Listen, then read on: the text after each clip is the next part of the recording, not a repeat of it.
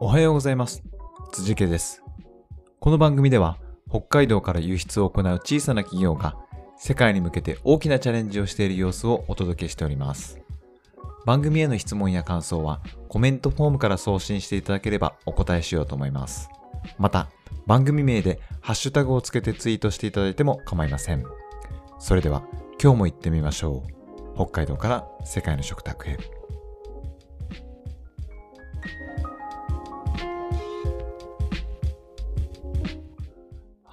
えー今日はですね、土曜日で週末企画ですけど、えーいつも土曜日はゲストを、えーお迎えしたり、えまだもやもやして、え整理できてないけど、え溜まってる積んどくを崩していったりですね、そういった企画をお届けしています。今週は、え OKR についてとか、コーチングについて、なぜやった方がいいのとか、どんな効果があるのっていう話をちらほらしてましたけど、最近 DX からはちょっと離れていたので、えー先月10月に、えー IPA から出ました、えー DX 実践手引き書というのを、えーつらつら読んでみようかなとは、えー思いました。まあ、OKR をやるっていうのもですね、えーコーチングをやるっていうのも、えーこの DX っていうところに話はつながってくるので、えー切っても切れない関係であります。で、まあ、よくまとまっている本で、えっと、191ページあるのでと、とってもボリュームがありますけど、まあ、全てはもちろん読まないですけど、まあ、どんなことが書かれてるの？とか、どう思ったの？っていう、えー感想を述べたいなと思いました。はい。で、IPA なんですけど、えー独立行政法人、えー情報処理推進機構というですね、え経済産業省の所管うんですね、えー省庁、省庁になってます。えーっと、なので、えーっと、経済産業省のそのビジネス、経済に関することの中でも、えーテクノロジーとかですね、ソフトウェアとか、そういうことに関する、うーん、ことを扱ってる行政法人ですね。えっと、よくあの IT パスポートとか、あとそういうそそっち関係の情報処理、えー応用、応用情報技術とかですね。そういうあの資格を発行してたりするところでもございます。皆さんも聞いたことあるかもしれません。そこが今回、えー DX とは何ぞや？っていうかですね、DX 実践、あ、そうか、何ぞやじゃなくて実践手引き書だから、どうやって実践していくのかっていうのを、えー IT システム構築編ということで、えー IT システムの構築側から見た IPA なりの、え DX の実践を、マニュアルを発表しますということでまとめた感じ、いろんな情報からまとめた感じですね。すごいボリュームです。本当ご苦労様ですって感じですけど。えっと、最初にですね、この手引き書がなんで、えー書かれたのかっていうところを押さえるのは非常に大事なんですけど、これ概要のところに載ってます。えー本手引き書は DX についてこれを支える技術的な側面からアプローチし、企業の DX 推進の担当者にとって必要になる考え方や IT システム構築における要件、技術要素を示すことを目的としているというふうに書いています。なので、対象、これを読むだろうなっていう対象の人は、企業の DX 推進の担当者になります。まずそこすごく大事です。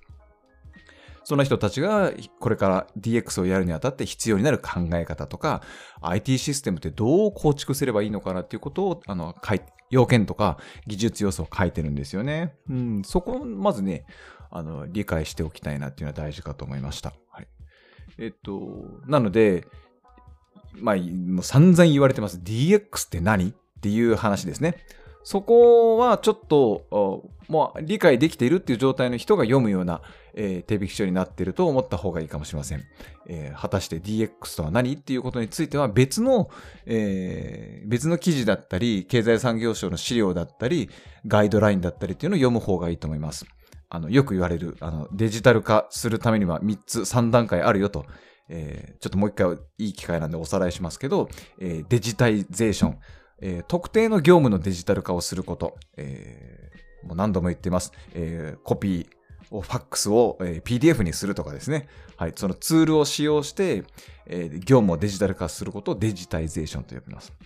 そしてその次にデジタライゼーションというのがあります。業務フローとかプロセスをデジタル化することですね。組織全体のプロセスとかを最適化。ね、あの効率化しようというで、もちろんデジタル、デジタルツールを使ってですね、生産性を高めよう、そのノウハウを作っていこうというのがデジタライゼーションでございます。そしていよいよそれができるようになってから、最後にデジタルトランスフォーメーション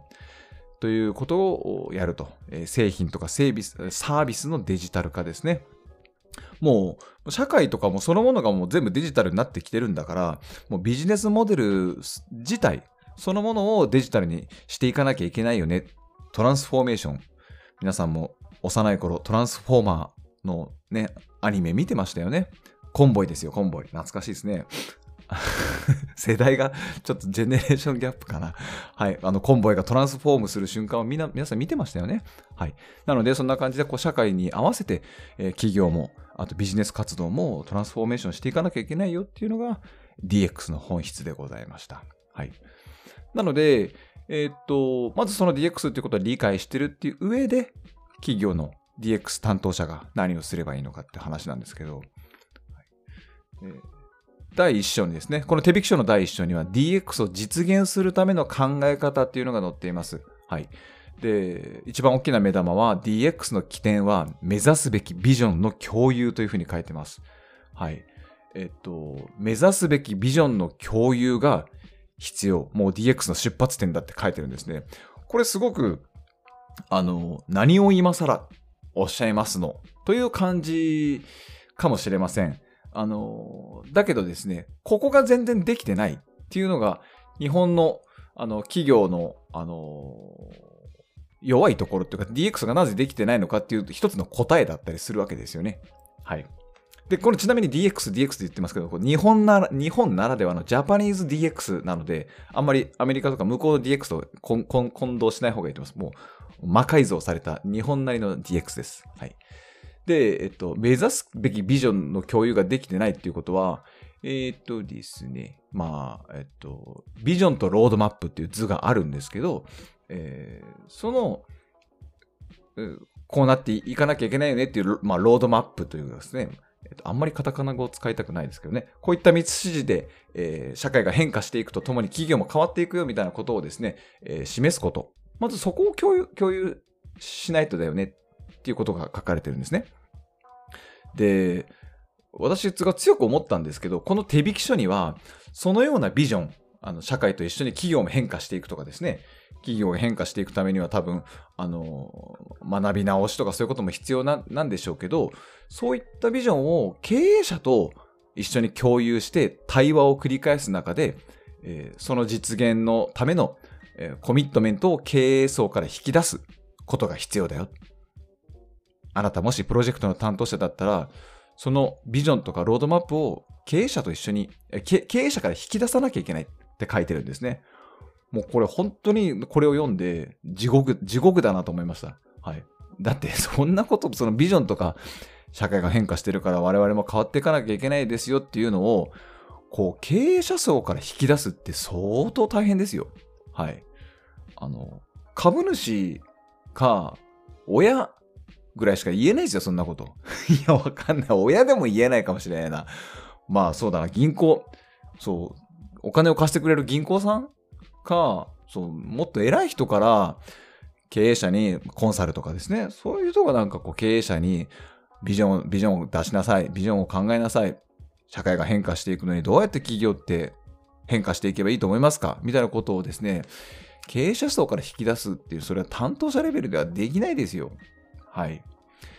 え、っと、すいません。ちょっと愚痴っぽくなりましたね。だけど、まあ、そういうのが必要だっていうのが書かれてるのを、これをまずね、担当者ではなく、経営者層が読まなきゃいけないなっていうのは強く思いましたね。はい。えー、っと、わ、全然時間が、そんなこと言ってたら全然時間がないですね。はい。そんな感じで、えっと、すげえ、急激にまとめに入ってるけど、はい。それから DX を、えー、継続、継続的、それができるようになったら、DX を継続的に進めるためにはどうしたらいいかとか、実際に DX を実現するために IT システムはどうどうあるべきなのかとか、その IT システム要件とか、えー、技術要素っていうのがこうずっとつらつら書かれています。はい。えっ、と、時間足りなかったです。ごめんなさい。ありがとうございました。